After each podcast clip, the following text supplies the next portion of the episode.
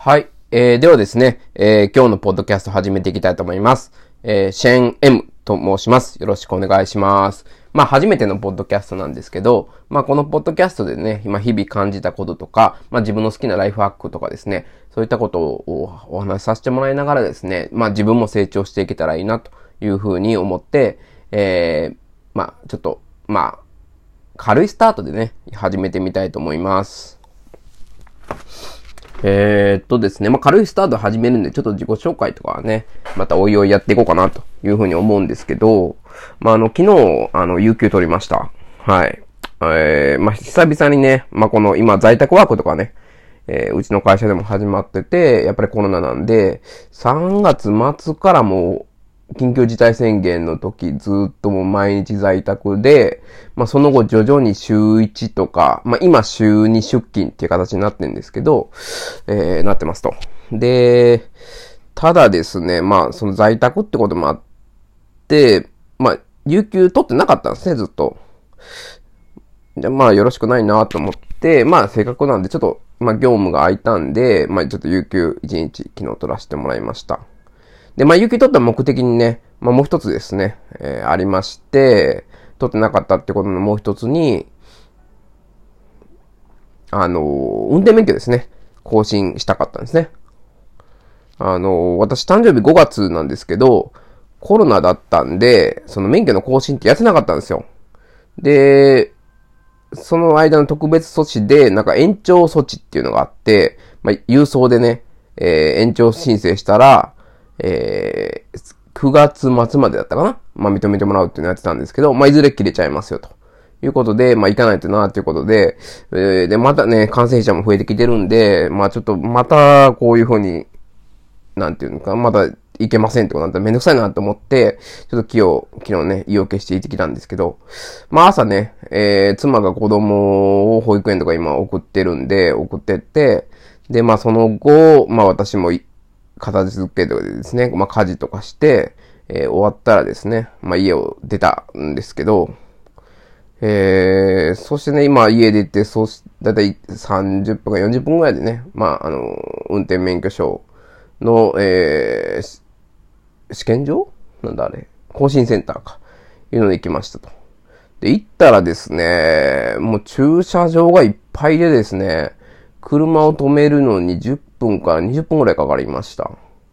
なんかもう、駐車スペースがなくて、なんか、なんだろう、なんか歩道みたいなところに止めさせられてですね、まあ、係員の方が誘導してくださって、まあ、歩道みたいなところに、ここに止めろってことで、まあ、前向きにですね、普段なら本当は駐車場じゃないところに止めて、混んでんのかなってちょっと嫌な予感がしたんですけど、で、まあその建物の方に歩いて行ったらですね、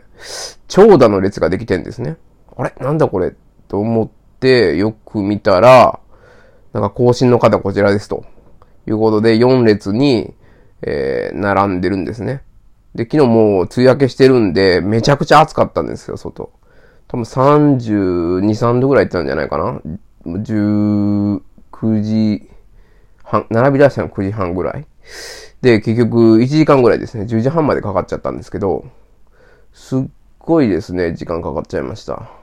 だ炎天下の中、延々約1時間。えー、その間30分ぐらいは、このテントのないところで、で、30分ぐらい経ったところから、その、セントのところにようやくその列が到達するって感じで、テントの下に入れたんですけど、日陰になったんですけど、いや、ほんと暑くてですね、これたまらんなっていうふうに思いました。うん。で、ね、並んで、まあ、あの、Kindle とか持ってたんで、まあ、本読んで待ってたりしたんですけど、そしたらですね、突然なんか誰かが叫び出して、で、よく見たらですね、なんか一人の人が倒れてました。えー、熱中症なのか、貧血なのか、何なのかわからないんですけど、いやー、これちょっとね、どうなのかなっていうふうに、本当思いましたね。なんかもうちょっとうまい方法ないんかなと。で、私みたいにね、その、えー、行けなかったんでっていう人が多分来て、まあ普通に更新の人とですね。だから倍、倍来てるみたいな感じなんですよね。うん、なんかね、今時ね、もうこのコロナでもあるんで、まあ、完全にこう並んでるという状況は、まあ、間隔空けるとは言ってましたけど、やっぱ密なわけですよ。